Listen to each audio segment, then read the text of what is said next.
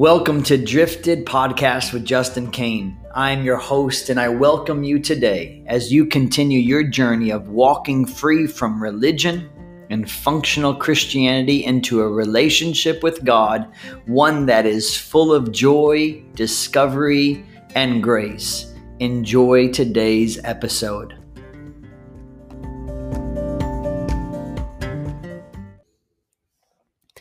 Well, welcome back to today's episode, and we are going to talk about the wrestle with grace.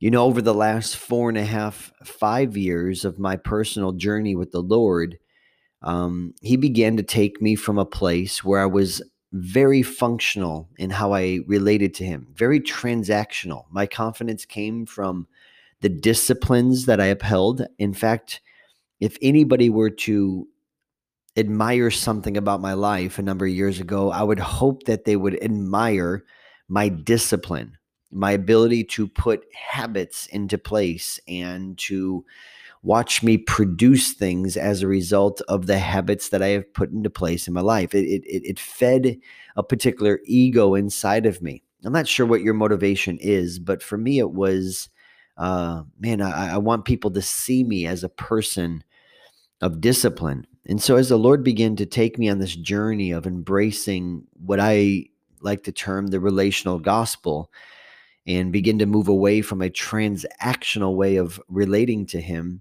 um, I began to experience a high level of internal tension. Now remember, God was leading me toward a place of freedom. He was leading me toward a place where I could uh, experience and embrace His presence without having the pressure of having to do something in order to get something from Him.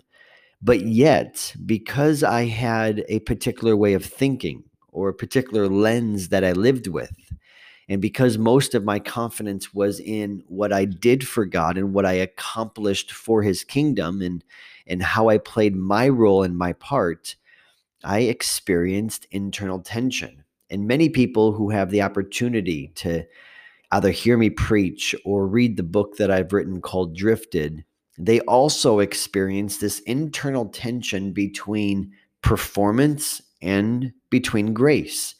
We see this throughout the scriptures, of course. We see it um, with the apostles. We see it passed down to the first church there in the book of Acts, that there was this tension between how do you, how do you, um, How do you live under these new realities? How do you begin to reconcile uh, the importance of obedience and the importance of uh, uh, good habits and good routines with this thing called grace? And for me, I had built up many ladders, ladders that I refer to as steps that would make me either a better Christian or they would get me closer to God. And these ladders that I had erected over many years of becoming a Christian, um, they were important to me. They they defined who I was. They gave me a sense of pride and a sense of identity.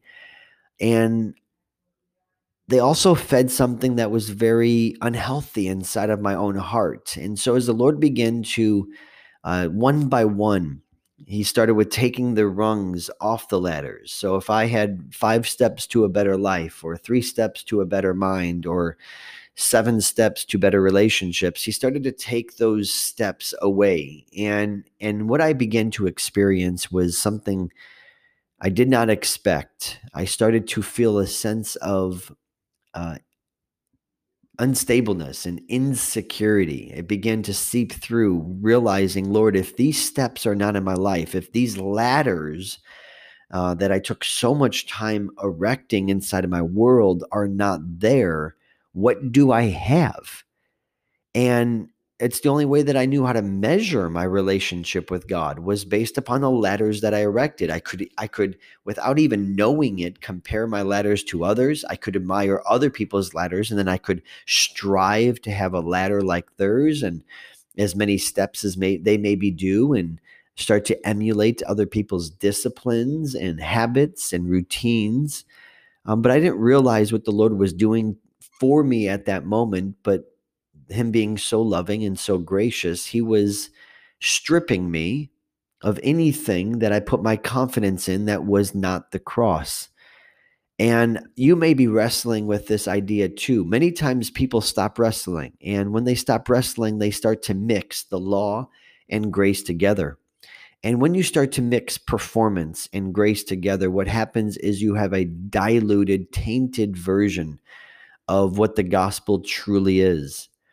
And although the Lord is still probably putting ladders away inside of my own heart and mind, He led me to a place of freedom where there is no more weight. I can honestly say that there's not a weight that is upon me that I must do something in order to earn something with God.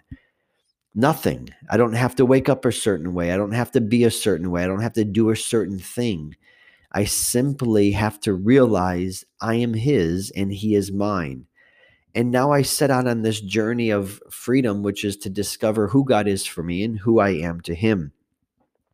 And you may be wrestling with that today, or frustrated with this process, or maybe you followed some of the things that I've been sharing, or you're trying to understand what this concept called grace is all about. And I get it. I understand the frustration. I understand the the the wrestling process. And as I encouraged somebody else just a few nights ago, I want to encourage you is uh, don't don't grow weary of that wrestle. Don't grow weary of the frustration that you may be experiencing.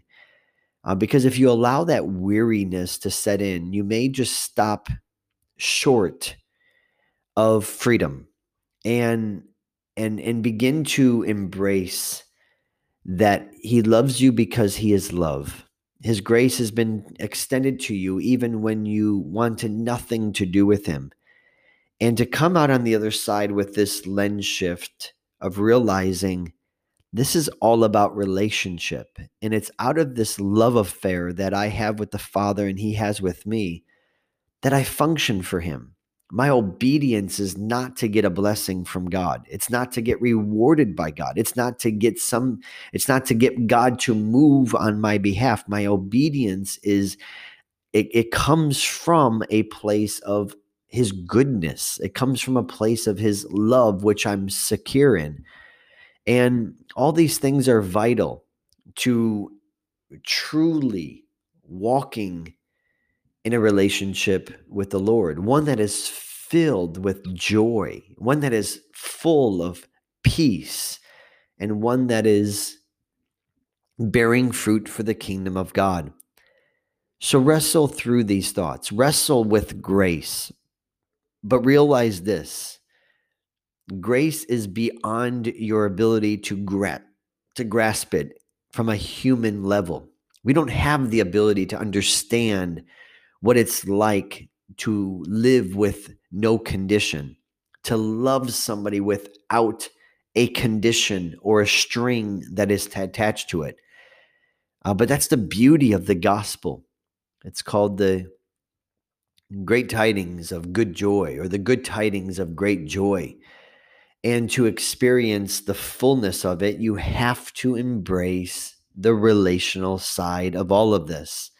That God is always the initiator, and we are responding to Him every single day. I am not trying to get God to do something. I am not trying to transact with God. I am simply responding to His initiation. And that is the essence of the gospel, the relational understanding. That He is in pursuit of me and my response is to Him. He's in love with me. I'm responding to that love. He has extended mercy. I'm living according to the mercy that was extended to me. He has forgiven me. I'm living in response to my sins being forgiven. He has provided a new covenant for me. I am now going to enjoy the better promises in the better covenant. Uh, it's, it's a relationship. That's what it comes down to. Everything comes down to relationship, and it's out of that relationship that I obey. It's out of that relationship that I serve. It's out of that relationship that I bless and I show generosity toward those around me. It's out of that relationship that I am who I am. And it's because of that relationship that I can do what God has called me to do. It's about relationship. And there's a struggle at times. There's a tension of, do I get something from God by doing these steps, or do I get something from God by simply receiving from him? And can I receive when I don't feel like I deserve it? Those are things we wrestle through. But Paul clearly tells us that there, those who are under grace, sin no longer has dominion over them. We are free, free to live, free to love, free to serve, free to experience joy, free to be who God called us to be. Free. That's the result of this relationship that we have. And it's from that relationship that everything comes from. That's where it begins, and that's where it always should remain. Relational before functional. Thank you for listening today. Have a great day. Feel free to share it with others. Bye-bye.